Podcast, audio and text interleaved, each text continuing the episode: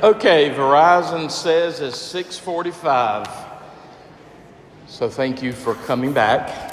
And if this is your first time with us, thank you for coming out on a weeknight.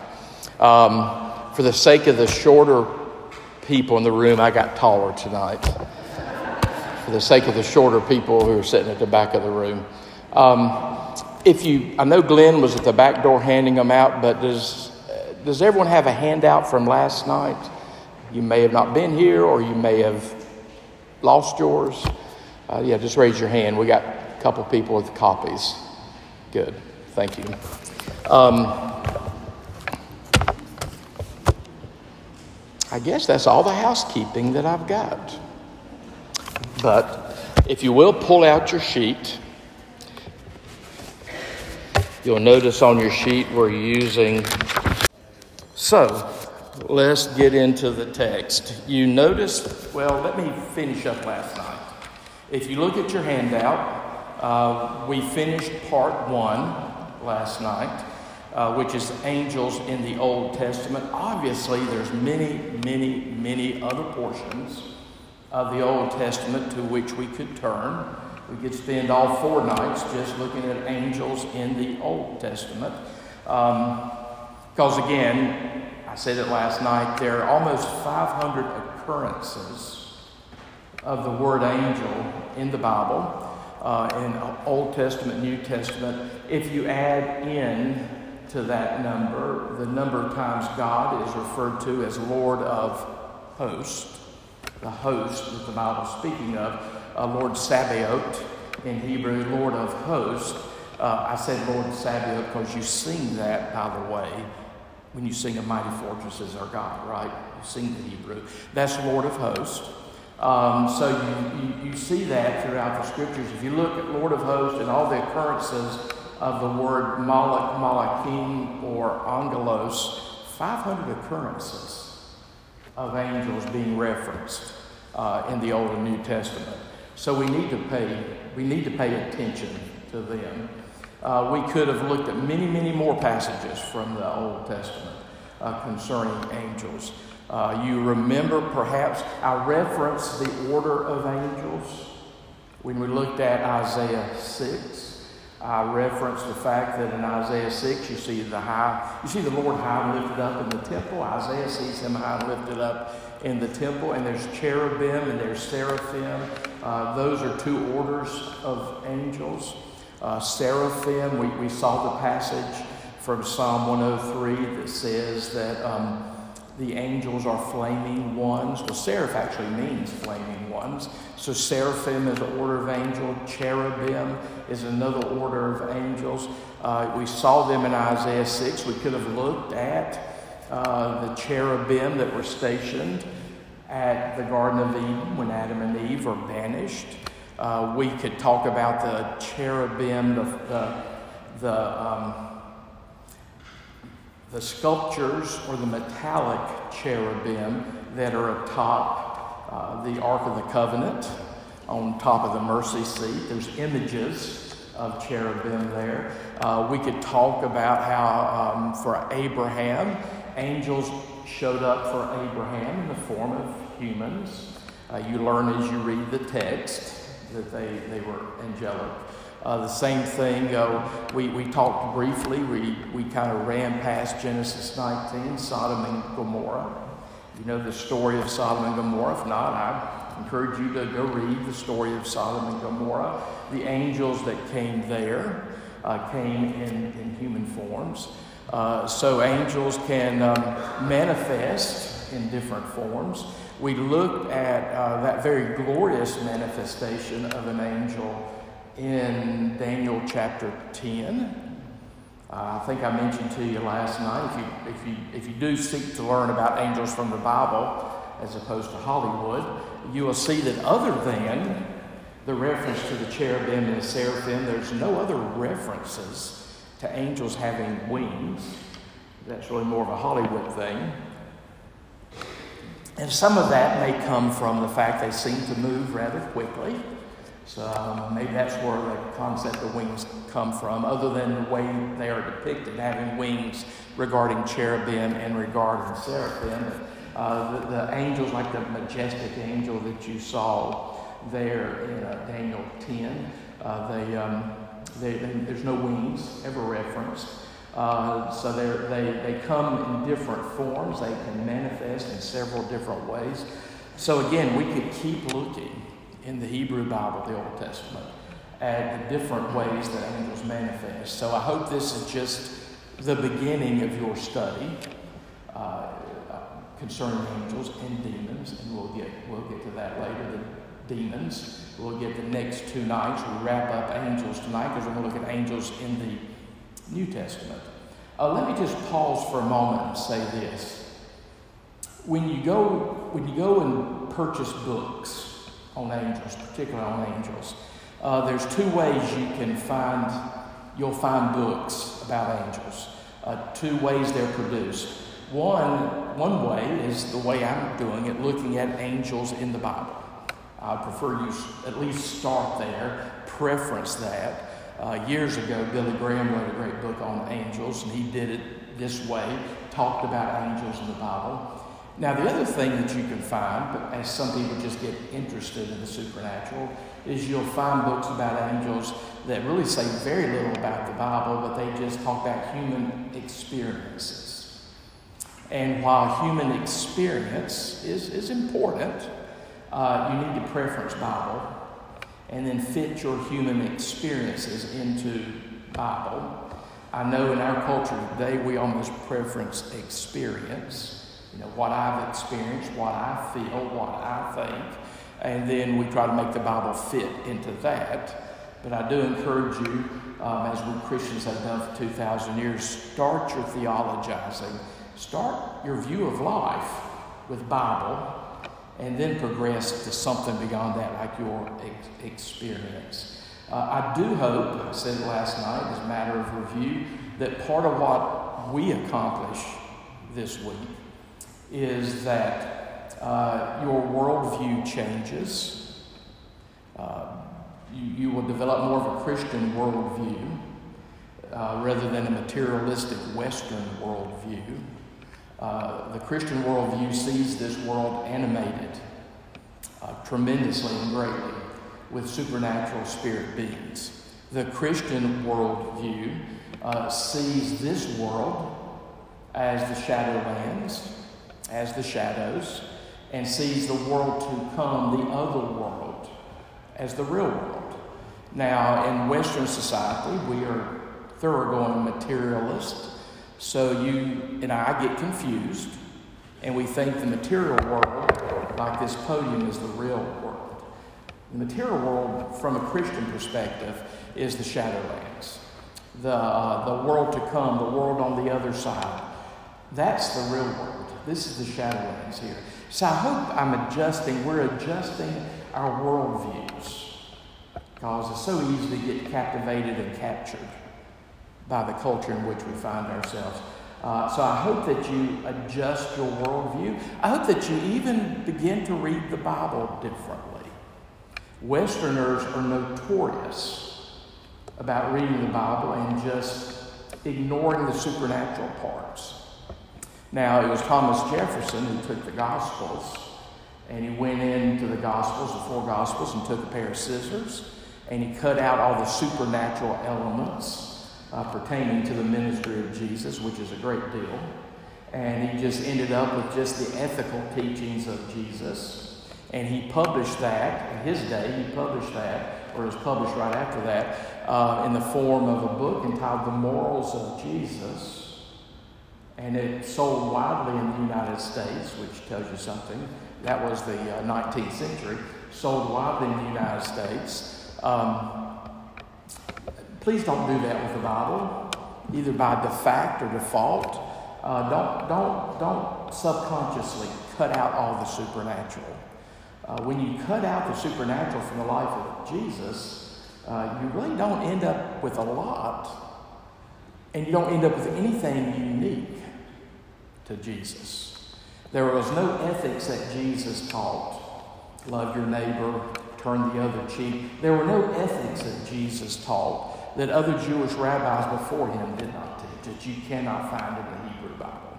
It was who Jesus was and what he did that um, makes the difference with Jesus. But Americans, some Americans really are enthralled with um, just the, the ethical teachings of Jesus. So that book originally was published as The Morals of Jesus. Today it's just published under the heading The Jefferson Bible, and you can still get it. Uh, don't read the Bible like Thomas Jefferson did. Don't, don't cut out the supernatural parts. Uh, that will leave a, a very diminished scripture for you. So I hope that we are adjusting our worldview. We're adjusting the way that we read scripture. I mentioned last night, I'll stop reviewing, we'll start moving on. I mentioned last night that it's very appropriate that we get to meet in in this sacred space, um, because what we believe as Christians, what we believe worship is, is a meeting of heaven and earth. Now, I guess we should say we need to convince you first that worship is a meeting of heaven and earth. I'm not sure what all Christians are doing on Sunday mornings, but worship is a meeting of heaven and earth, and that's why historically we've built structures like this to make sure we realized that we were participating in something sacred. Uh, the stained glass windows remind us that we're surrounded by a great cloud of witnesses. Uh, the communion of the saints is one and it's eternal. Our fellowship with each other is eternal. There's not two churches, the one on earth and the one in heaven. We believe in the communion of the saints, and, and it's, it's one. So uh, for us, worship is a meeting of heaven and earth. These stained glass windows remind us we're surrounded by a great cloud of witnesses. Uh, this high vaulted ceiling is, is structured this way. We've structured churches this way historically so that when you walk in, your eyes, your mind, your heart are directed upward. You're, you're directed heavenward. So it's very appropriate that we're meeting in here. The Apostle Paul says, and I didn't, I didn't put this scripture on your, on your handout. Again, there's five hundred references. The Apostle Paul said that angels are present when we worship. Uh, don't know if you noticed that this past Sunday. I hope you did. Uh, that's core Christian conviction. But again, you got to start adjusting your worldview. Uh, you know, since the Enlightenment, those of us that are children of the West, Western Europe, uh, the United States, Canada, Australia, New Zealand, we are thoroughgoing materialists.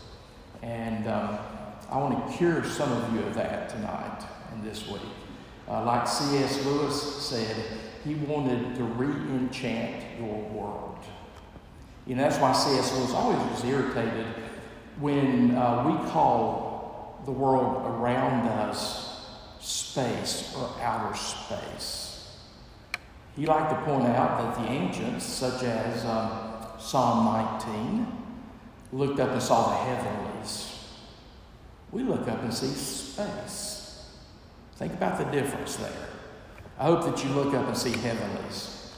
I hope that you know the world is animated and uh, the spiritual reality is the greater part of reality. Part of what I'm hoping to do is just to help some of you folks get in touch with reality. Uh, some of you have structured a reality other than the one God is trying to structure for you. So I hope that you get in touch with reality. So part two, angels in the New Testament. Um, some of these texts we'll turn to. Some I'll just reference, and you can take the sheet home. And again, don't let this be the end of your study. Let this be the beginning of your study. Uh, you will notice, or I hope you've noticed, both with angels and with demons, and we'll get to demons, that with angels, by the way, I was going to mention to you, I, I don't preference experience. Um, but just to keep you hanging with me for a couple more nights, um, I will share with you very briefly, uh, probably uh, one of the two nights we're talking about demons, uh, an experience I have had with such. And they don't come often. I've had one experience with something that was very, very, very otherworldly. So I, I don't I don't ignore experience, but I always I always put my personal experiences through the grid of Scripture.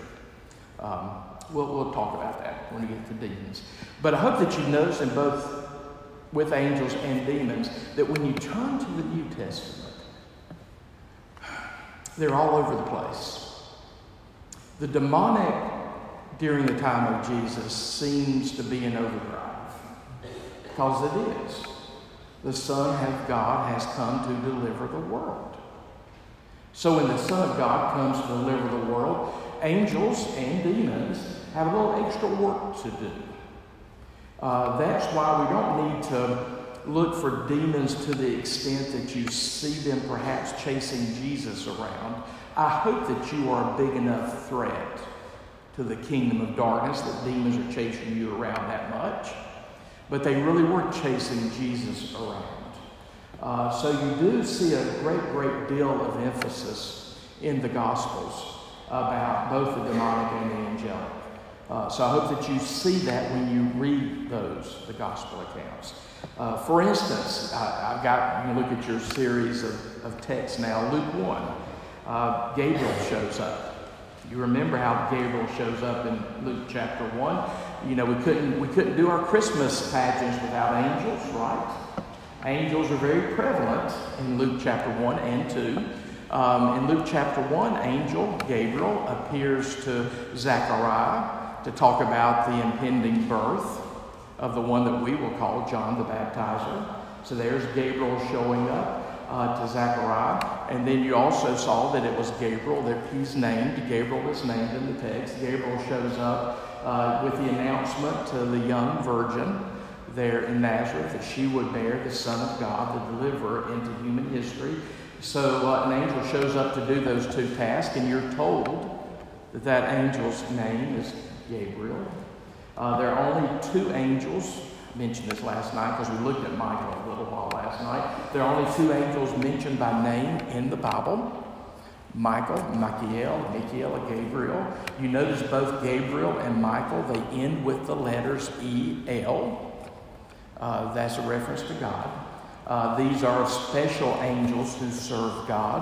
Uh, we will see in Jude that Michael is referred to as an archangel.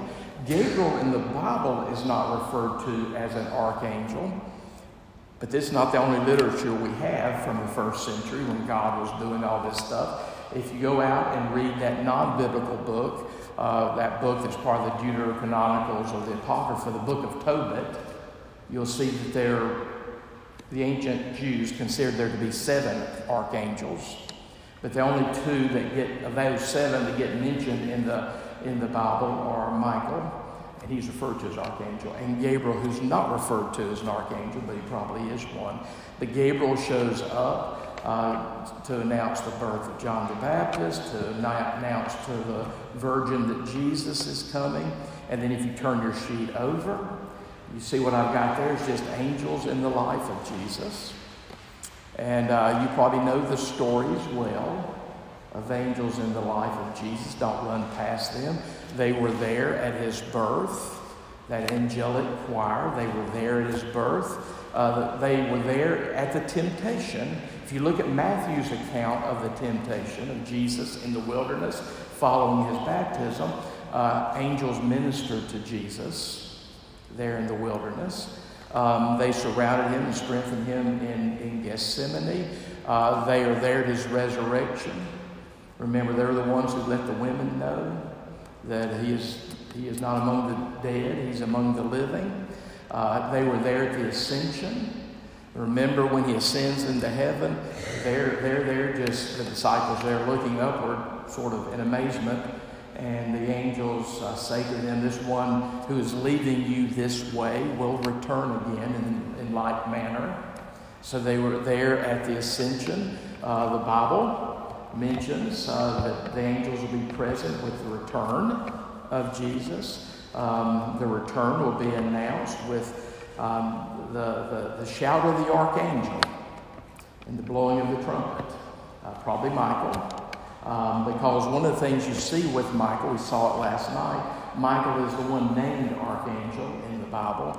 And almost every time you see Michael Michael taking center stage, such as what we saw last night in Daniel chapter ten. Every time Michael takes center stage, uh, the people of Israel are playing a, a, a key role in that. And I think that'll be part of the return. So you can just think about all those stories. You probably have heard those stories. Maybe there wasn't much of an emphasis put on the angels in those stories, but you remember all those stories from the life of Jesus.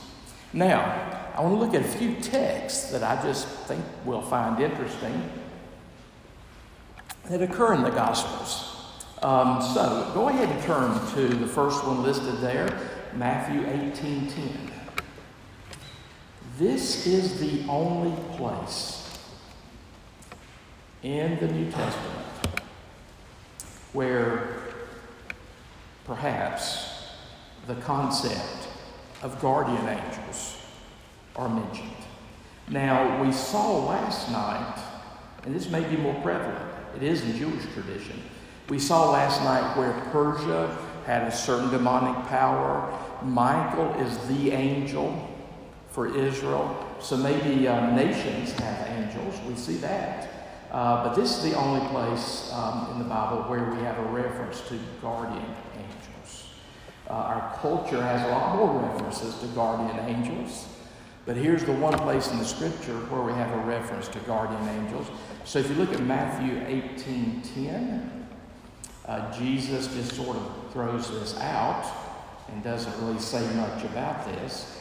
Uh, but in Matthew eighteen ten, he says, "See that you do not despise one of these little ones."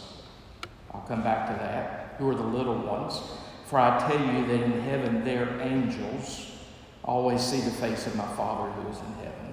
So this has been uh, the biblical verse that's helped give rise to the concept of guardian angels. But two things you need to notice here is, um, one, the little ones may mean children, because he has just recently been talking about children here in this part of Matthew. But also we have reference in the New Testament where little ones are just the followers of Jesus. Uh, we need help. We need help. We're little ones. So this little ones could both be children or could just be followers of, of Jesus. Uh, "for I tell you that in heaven their angels always see the face of my Father who is in heaven." So uh, it doesn't say they're one unique guardian angel is always in heaven, but uh, this could be guardian angels. Um, I never quite understood people's fascinating fascination with the concept of guardian angels. And I guess it's because I, I need more than one. So I'm glad I have more than one that's taking care of me. I mean, what you see throughout the Bible is the host of angels. They're all deployed for our sake. Again, when we looked at just the sheer definition of angel, uh, if you use malachim from the Old Testament and angelos from the New Testament, you can sort of put those together and just say an angel by definition are servant servant messengers. So, um, yeah, we have a lot of angels taking care of us. Uh, you know, you may have a guardian angel. There's more in Christian tradition about guardian angels than, than you have in the Bible. But this is the place that may have helped give rise to the concept of guardian angels. Um, I just think I take more than one angel to take care of me. But maybe you just need one. But be grateful that you know that you have more than just one. Uh, even you notice here angels are, are plural. So another interesting text is the next one. And again, Jesus is just throwing these out. He's not explaining these comments. That's significant. He's talking to a culture that knows about angels. He's talking to a culture that doesn't have a Western materialistic worldview. He's talking to a culture that already understands this stuff. He's speaking to a culture that highly reverences the Bible, which they... They would have what we would call the Old Testament. That's the Bible of the early Christians. They knew the Bible. So that's why um, that's why you need to be very, very careful always, always in human experience, but particularly in the Bible, when you make an argument from silence. You know, an argument from silence is something like, Jesus never said anything about, and fill in the blank. And you can fill that blank in with a lot of things. Now, some people, when they're making the argument from silence, and they don't realize they are uh, they they are attacking one of the basic laws of logic. Anytime you hear an argument from silence, or you make an argument from silence, please understand uh, that that at its core may be a maybe a fallacious argument. You know, so if you say something like Jesus never said blank, whatever you put in that blank, that's an argument from silence. You're trying to make a statement by saying what was not said. Because the problem with the argument from silence is sometimes things are left unsaid because they're common sense. Before Jesus referenced angels, he didn't have to give them a course in their existence. They already believed in angels. You know, I might, if I didn't use it as an example for an argument from silence, I could go my whole life probably and never say what I'm getting ready to say. The American flag is red, white, and blue. I might never say that because it's so obvious, and you know that. You know, I might could talk all night tonight and never say, you are seated in a church pew. Well, that's obvious. So anytime you have an argument from silence, I was trained in a classical setting where I had to take logic. Every student had to take logic. Would to God our culture would demand people take logic again. An argument from silence is always inherently fallacious. So anytime you hear somebody say, Jesus never said anything about beating your spouse, he had some opinions on it. You never had to directly talk about beating your spouse because some things were common sense to Jesus and the culture to which he spoke. Anyway, so sometimes he just is speaking about angels. He doesn't have to go into detail because he's speaking to a culture that understands angels. So uh, he mentioned those angels of the little ones. But here's something in, in Matthew twenty-two thirty. Every time I've ever taught this in Bible study, and if you had a chance to just um, raise issues, this would freak some of you out. And you would have a hard time sleeping tonight, but I'm going to help you out on it a little bit. In Matthew twenty-two, and again, angels are not the issue. Um, Jesus is being attacked uh, by the Pharisees. They're trying to trap him into saying something that will get him in trouble with the Jewish masses. They want him just to get in trouble with something that he may say, um, you know, in, in, in speaking to them. Uh, and so they raise, you know, an issue. You know, if a man dies, and, um, you know, and, you know, we'll, we'll get the context. Look at verse twenty-three. We got time. But look at verse twenty-three so that you understand what he's getting ready to say about marriage. The same day Sadducees came to Jesus, who say that there is no resurrection, and they asked him a question, saying, Teacher, Moses said if a man dies having no children, his brother must marry the widow and raise up the offspring for his brother. Now there were seven brothers among us. The first married and died, and having no offspring, left his wife to his brother. So too the second and third, down to the seventh. After them, all the women died. The woman, the woman died. After them, the woman died. In the resurrection, therefore, of the seven, whose wife will she be? For they all had her. Well, you know, Jesus is nicer than I am. Jesus would just say, don't ask me stupid questions. Jesus didn't do that. So notice how Jesus responded. But Jesus answered, then you are wrong, because you know neither the scriptures nor the power of God.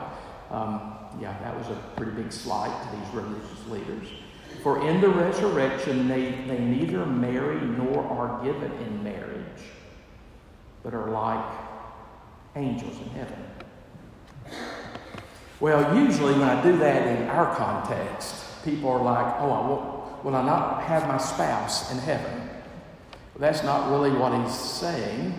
Um, if you want to sleep better, you may not want your spouse in heaven, but if you want your spouse in heaven, this may help you sleep better tonight. Um, you, you can, you'll still have your spouse in heaven if she's a believer in Christ. You'll still have your spouse in heaven, but you won't love your spouse more than you'll love everybody else. We'll be sanctified in heaven. Our love will be perfected in heaven. So, you know, right now I hope that you love your spouse in a way that you don't love anybody else. So that's that's that's our human condition.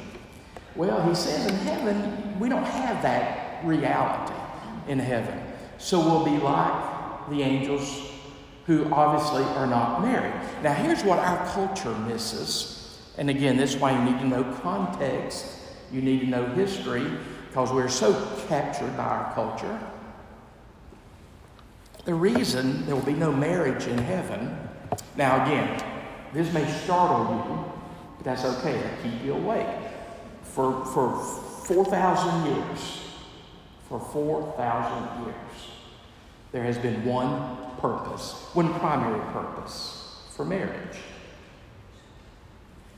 So, we don't need to be married in heaven because we will not need to procreate in heaven. Our culture has lost the whole idea that procreation has something to do with marriage. You know, um, that's been a big shift. There was no part of any Christian community anywhere until about nineteen nineteen that finally said there might be, there might be another reason for getting married other than procreation. And that's probably wise. We finally got around nineteen nineteen, the Lambeth Conference in the Church of England finally said, maybe there's another reason for marriage. So, and that's good. Procreation is the primary reason God created marriage. But, you know, companionship, that's, that's okay. Pleasure, that's okay too. Now, what's happened in our culture, we've lost the whole concept of procreation being tied to marriage. And marriage is just about companionship and pleasure. You following me? And that's the argument that Caligula made to marry his horse as a Roman emperor. I'm not against companionship. I'm not against pleasure. But throughout Christian and Jewish history, the primary purpose for marriage is procreation. That's why that Book of Common Prayer, Uh, for the wedding ceremony, at the end of the wedding ceremony, there's a blessing. We still have the same format. We still do the blessing. Uh, we're a little less brave today. But in the Book of Common Prayer, there were two blessings from which to choose. The pri- primary standard run-of-the-mill blessing included, "May God bless you with children." That's gone now. Now, the Book of Common, they weren't idiots in fifteen forty-nine or for the last four thousand years.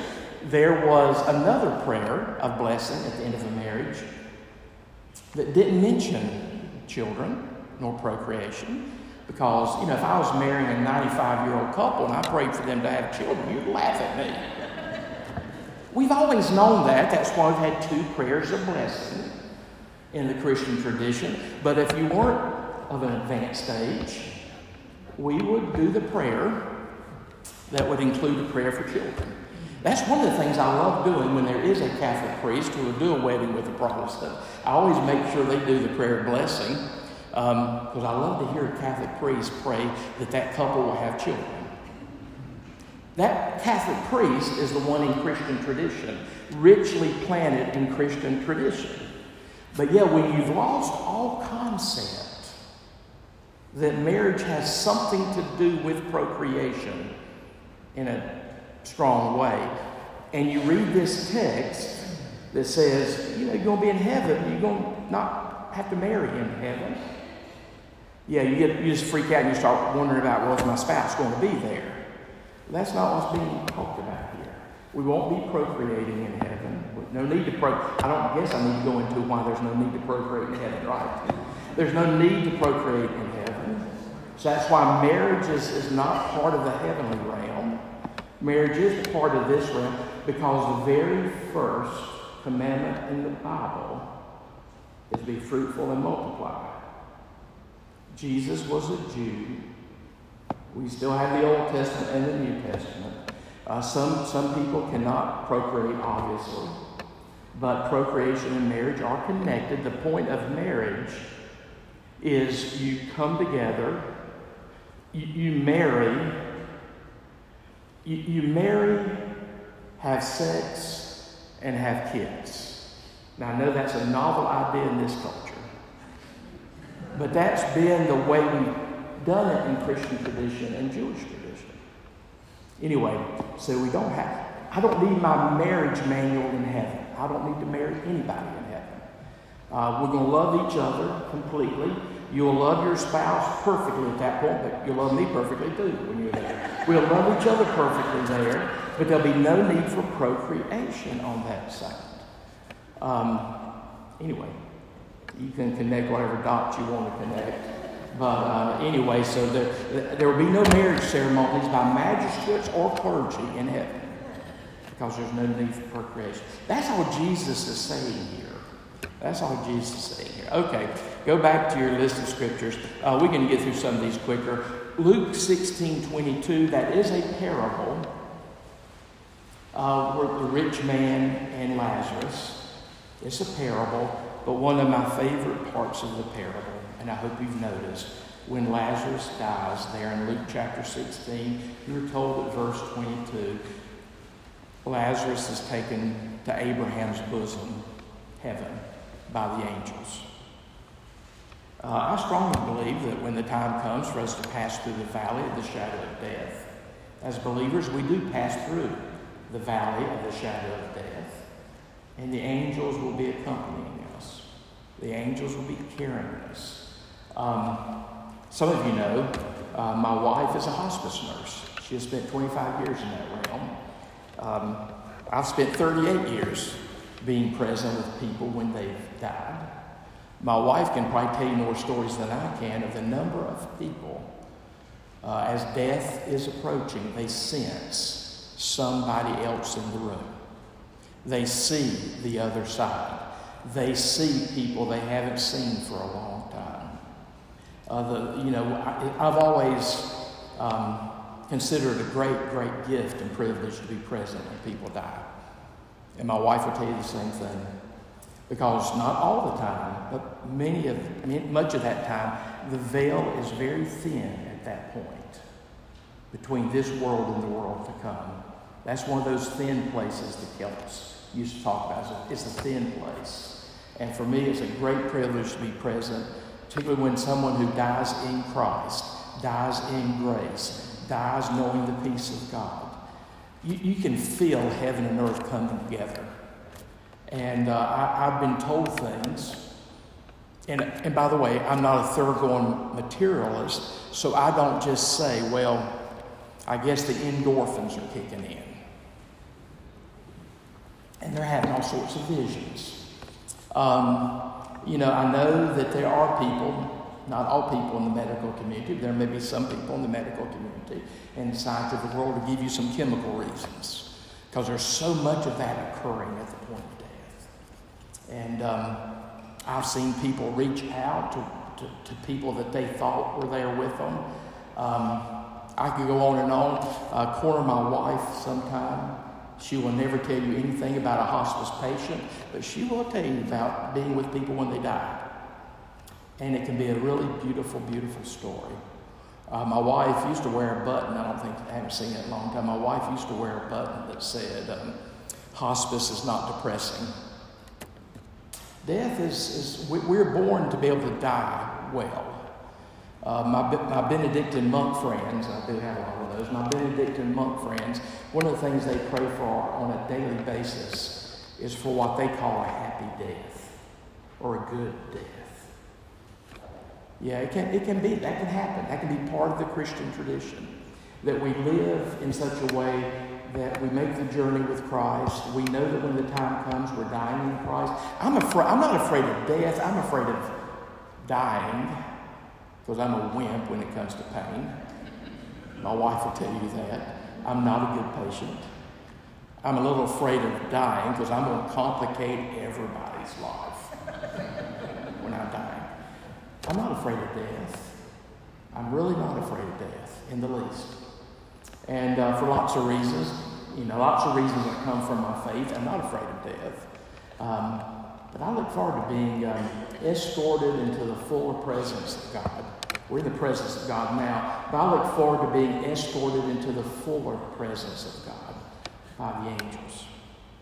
Now, um, I know Jesus has sort of mentioned that in a parable. He mentioned it in passing. But again, he didn't have to explain that to all the Jews that were listening to him that day, because that was part of who they were. That was something that they understood.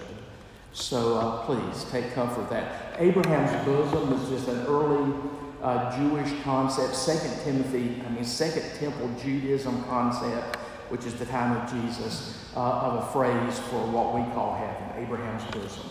Because of course in Judaism, Abraham's got to be there. You're going to be carried to the bosom of the, of, of the patriarchs, Abraham, Isaac, and Jacob. So Abraham's bosom is um, is just a, is a euphemism for all, what we would call heaven. So yeah, um, in so many ways, I commend the Christian faith to you. It'll get you through life, and it'll get you through death. So let's move on out of the lifetime of Jesus and some of the things that Jesus was saying, and let's uh, wrap up by looking just at some stuff from the New Testament. Um, Acts seventeen. Well, I do want to go to Acts twelve. Go to Acts twelve. Um, I do want you to see, Acts twelve, for whatever reason, has uh, more than one angel account in it. Acts of the Apostles, Acts of the Holy Spirit, Acts of the Holy of the early church. But if you look at Acts chapter twelve, I want you to notice two things. One I'll just mention, the other I'll, I'll point out to you. What, what I've got written here before you, Acts twelve, seven through ten, or seven through ten, that's Peter being freed from prison. And the text will show you he's freed by an angel. The angel leads him out into the street, and then the angel sort of vanishes. And I like to just have a conversation with Peter at that point. But you see the angel leading him out of prison. But what I want you also to see in chapter twelve, because this is something else angels do. If you look at the end of chapter twelve at verse twenty. Here's Herod. Here's Herod, um, the grandson of the Herod in Jesus' life. This is another Herod that's ruling uh, the area of the Holy Land. Now, Herod was angry with the people of Tyre and Sidon, and they came to him with one accord, and having persuaded Blastus, you don't need to know any of this, the king's chamberlain, they asked for peace because their country depended on the king's country for food. On an appointed day, Herod put on his royal robes, took his seat upon the throne, and delivered an oration, a speech to them. Verse twenty-two, chapter twelve. And the people were shouting, the voice of God and not a man. So they really thought that was a humdinger of a speech that Herod delivered. And uh, Herod was never known. None of the Herods were ever known for being humble men. So verse twenty-two, and the people were shouting the voice of God and not of man. Immediately an angel of the Lord struck Herod down, because he did not give God the glory, and he was eaten by worms and breathed his last. So think about that while you eat dinner tonight. So again, angels are all over the Bible. You may have never paid attention to the death of Herod. Here's an angel participating in the death of Herod. In that same chapter, an angel freed Peter from prison. So, keep going. Uh, Acts twenty-seven, twenty-three through twenty-four. Uh, that's just the story of a shipwreck. And the, the chapter is really about a shipwreck. Paul was on that ship, but don't lose when you read it. Make sure you notice in the text, there are, there's an angel that comforts Paul after the shipwreck. Um... Three more texts and we're finished for the night. Look at Hebrews twelve, twenty-two through twenty-four. Hebrews twelve, twenty-two through twenty-four. We talked a little bit about the book of Hebrews last night. Uh, that's where we got our basic definition of an angel from last night. Uh, Hebrews is an amazing book, a very, very spiritual book, as they all are. But uh, Hebrews particularly has uh, deep, deep spiritual truths. Um, here in Hebrews chapter twelve, verses twenty-two through twenty-four, you're going to see it. We're going to see a vision of heaven. It's one of my favorite visions of heaven. One of my favorite simple passages about heaven. One of the reasons is my favorite, one of my favorites, is in the seventeenth century, one of my heroes was Richard Baxter. Uh, I don't know whose pictures are hanging in your house, but there's a picture of Richard Baxter hanging in my study. Got a lot of strange people hanging in my study. Richard Baxter is one of them. Richard Baxter is the is a great, great English preacher of the uh, sixteen hundreds, seventeenth century. He lived through the English Civil War. He was cast out of his pulpit for a while. He wrote more than any one human being should have ever written. Uh, his most famous book, though, that's still in print, I commend it to you. It's not difficult, not real difficult, even though it's seventeenth century English. He wrote a book entitled The Saints' Everlasting Rest. The Saints' Everlasting Rest is Richard Baxter's um, large book about heaven. The Saints' Everlasting Rest. Now, it's a book about heaven. In many ways, it's a book based on these few verses. So if you look at Hebrews chapter twelve, I'll begin reading verse twenty-two. But you have come to Mount Zion. Again, this is the book of Hebrews in the New Testament, so this Mount Zion is not the Mount Zion that's in um, the geography of the Holy Land. This is the Mount Zion that's in heaven, because Hebrews is teaching you there's the real world, this is the shadow world. So what's in heaven is replicated to some extent here. That's why there's a heavenly Jerusalem, there's a heavenly Mount Zion. This is the heavenly Mount Zion. But you have come to Mount Zion, and to the city of the living God, the heavenly Jerusalem. He's making it very simple to us here. But you have come to Mount Zion and the city of the living God and the heavenly Jerusalem, and to innumerable angels. Innumerable angels. There's a bunch of them. I guess you knew that. Innumerable angels in festal gathering. I assume you also know angels know how to party better than we do, because they hang out in the full presence of God. They know how to praise God better than we do. To innumerable angels in festal gathering, and to the assembly of the firstborn, that's us, the assembly that's been gathered by the firstborn. Jesus is referenced as the firstborn. Um, so the, this is the community of Jesus in, the, in Mount Zion. Uh, so you see this assembly of the firstborn, to the assembly of the firstborn, who are enrolled in heaven, and to God, the judge of all, and to the spirits of the righteous made perfect. That's again part of the completion of our journey, spirits of the righteous made perfect, and to Jesus, just to make sure you know he's going to be there too, and to Jesus, the mediator of the new covenant, and to the sprinkled blood that speaks of a better word than the blood of Abel. Um, an amazing text. We're looking at what it says about angels. There's an innumerable number of angels in festal gathering. If you want more information about that text, I commend Richard Baxter's The Saints' Everlasting Rest, all six hundred pages of it, if you want to go read it. Um, anyway, and one other verse while you're here, just look on over into Hebrews thirteen. This is a very famous verse about angels, and many of you have probably heard this one. Uh, just start with verse one. Again, the author's not talking directly about angels, but the culture to which he's writing just knows all about angels. They live in the world. They know they live in a world populated by angels. So you notice in verse one, let brotherly love continue. So he's talking about brotherly love. He's talking about agape. He's talking about hospitality. But notice his illustration. After he says, let brotherly love continue, do not neglect to show hospitality to strangers, for thereby some have entertained angels unawares. So yeah, some of the people you've met have been angels. Some of the people you've shown love and hospitality and grace to have been angels. Some of the people you've helped off the street, on the street, have been angels. It's a distinct possibility. And the author of Hebrews wants you to know that. So just show hospitality to everybody, and then you don't have to worry about being inhospitable to an angel when one shows up. So you see the richness of their faith in the spiritual world. Do not neglect to show hospitality to strangers, for thereby some have entertained angels unawares. Okay, let's conclude with a very fascinating text. You probably haven't read the book of Job lately. Not Job, sorry, Jude. You probably haven't read Job either. There's forty-two chapters in the book of Job. But there's only one chapter in the book of Jude. So I would encourage you to go home tonight and read the book of Jude. So look at Jude, little chapter.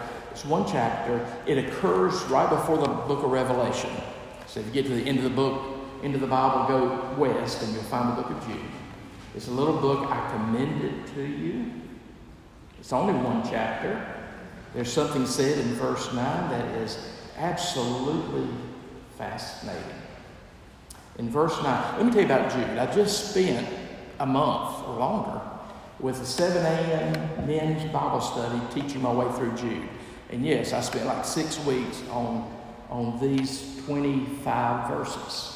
And it's easy to do. What the book of Jude is all about, which is why nobody reads it today, is he was going to write a letter. Jude, by the way, is the half-brother of Jesus. He's the half-brother of Jesus, like James. Uh, they shared Mary, but not the father. Um, so Jude, is, Jude was, knows Jesus.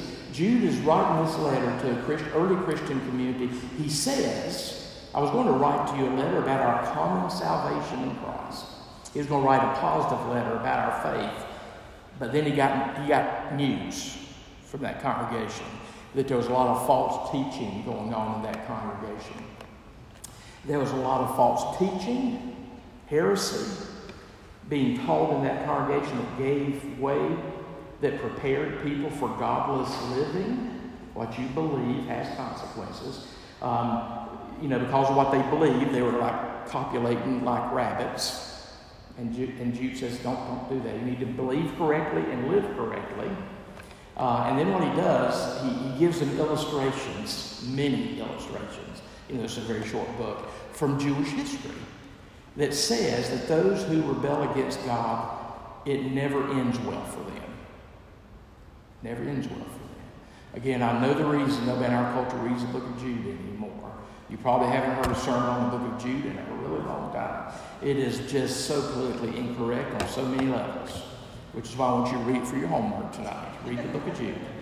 Anyway, in the midst of all the illustrations concerning judgment that God brings on people who rebel against God, there's um, there's a fascinating verse, verse nine. And he's talking about a story that you don't have in your Bible, but the story he's going to reference is in a book that we do have called First Enoch. Fascinating book. Fascinating book. You know, the early Christians and the Jewish community in the first century didn't just write what we had in the Bible and then all of a sudden quit writing. They wrote a lot of stuff. First Enoch was something that was written in the first century. First Enoch is all about angels, in different forms and fashion, First Enoch. And um, again, Jude is assuming this congregation has read First Enoch. The only reason I've read First Enoch is on the internet. Just Google early Christian. But just Google First Enoch, and you'll get it free. Nobody holds a copyright to it. It's two thousand years old. You, you can read First Enoch, and it'll blow your mind. Uh, it's kind of like a first century version of Star Wars. It'll blow your mind if you read First Enoch. I had to read it in graduate school. Uh, but here's a, he's assuming his, this congregation read First Enoch, E N O C H. You remember who Enoch is in the Bible, by the way. The one who walked with God in the book of Genesis and was no more. Just that one reference to Enoch. He walked with God and was no more. Well, people kept thinking about, well, wonder what he did when he went with God. Wonder what God did with him when he went with God. So all this stuff got developed about Enoch, and a lot of stuff was written about Enoch. And uh, right before the time of Jesus, one of the most popular books among Jews is the book we call First Enoch. And there's a story in First Enoch about Michael, the archangel. And there's just a passing reference to it here, because again, he's, I'll tell you what the story is, but he's assuming his readers have read it. Verse nine, but when the archangel Michael, this is the one place he's called archangel, but when the archangel Michael, contending with the devil. So here's Michael fighting the devil. Let me tell you something really important, because we're going to start transitioning to demons. Please, please, please don't ever think or assume or speak in such a way that you you you, you betray you betray that you believe that God and the devil are opposites. God and the devil are not opposites in biblical literature. There is no opposite to God. There's no rival to God. There's no created being that approaches God. So God and the devil are not the opposites. You got God and, and the devil. But the devil is just one of the demons. The opposite in biblical literature of, of the devil or Satan, we'll talk about this as we get into demonology, the, the, the, the, the opposite of the devil is not God in the Bible. The opposite of the devil is Michael. Michael's the head of the angels. The devil's the head of the fallen angels. So don't ever make people think you believe God and the devil, or, you know, there's no struggle between God and the devil. God wins that one every time. Now, what you see in Scripture is God uses the devil for lots of reasons and lots of purposes, primarily to help mature us somewhat spiritually. But God and the devil are not equals. Uh, the equals are Michael and Satan, Michael and the devil, because um, they, they're both over their evil host. So, verse nine again, but when the archangel Michael, contending with the devil, was disputing about the body of Moses, he did not presume to pronounce a blasphemous judgment, but Michael simply said to the devil, "The Lord rebuke you." Wonder what that's about? Well, we know because we got the book of First Enoch. What the story is, you do know that after Moses died, after he saw the promised land, standing on top of Mount Nebo, in that mountain range called Pisgah, according to the end of the book of Deuteronomy, God buried the body of Moses, right? Shake your head, yes, you know that. You learned that in Sunday school. Book of Deuteronomy, God married the body of Moses. Well, particularly because of other literature such as this, we wonder, why did God bury the body of Moses? Well, uh, the, uh, an assumption, you probably could come up with this. God buried the body of Moses because if the body had Mo- of Moses... had been in the possession of the, of, of the Hebrew people, they would have made a shrine out of it. They would have probably made a, something grander than, well, I'm not going to say. They would make a shrine out of it, and they would become a place of worship. It would become a hindrance to idolatry. So that's why God made sure the Israelites did not get a hold of the body of Moses. Well, in First Enoch, the devil wants the body of Moses. And it makes sense. Moses was a murderer, right? Shake your head, yes, you learned that in Sunday school too. Or you learned that from the Ten Commandments with Cecil B. DeMille. Moses was a murderer. So Satan wants the body of Moses. Well, God doesn't want the Israelites to have the body of Moses because they'll do weird things with it, but God doesn't want Satan to have the body of Moses either. So he dispatches Michael the archangel to contend with um, the devil. That's what Jude is speaking of there. And notice how Michael the archangel contends. He doesn't have to say, he doesn't have to do anything except just simply say, "Devil, the Lord rebuke you." And that was enough for Michael to defeat the devil. He didn't have to, you know, agitate and scream and yell. And he just had to say, "Lord, rebuke you." So that tells us a lot. We're going to move into demons um, for the next two weeks, for the next two nights, and, and look at that part of it. And the demons are just fallen angels. If you are reading those sermons by John Wesley, um, you see he wrote a sermon on, on, on, on the good angels and a sermon on the fallen angels. Fallen angels are the ones that become the demons. By the way, uh, I did get rid of all those books last night, but if you don't have a book form, you want to read any of John Wesley's sermons, they're all online. Just Google, just Google John Wesley on fallen angels, and you can read his sermon. But uh, so we'll we'll start looking at fallen angels tomorrow night. So let's pray together. God, I give you thanks for these people here in this place that want to know more about you. They want to know you. They want their lives to be immersed in their Christian faith. They want to have a worldview. They want to see the world around them in a way that honors you. God, we want to get in touch with reality. Not reality as we define it, not reality as this world around us defines it, but reality in the way you define it. Give us your grace. Continue to grow each one of us up into the image of Jesus Christ. Amen.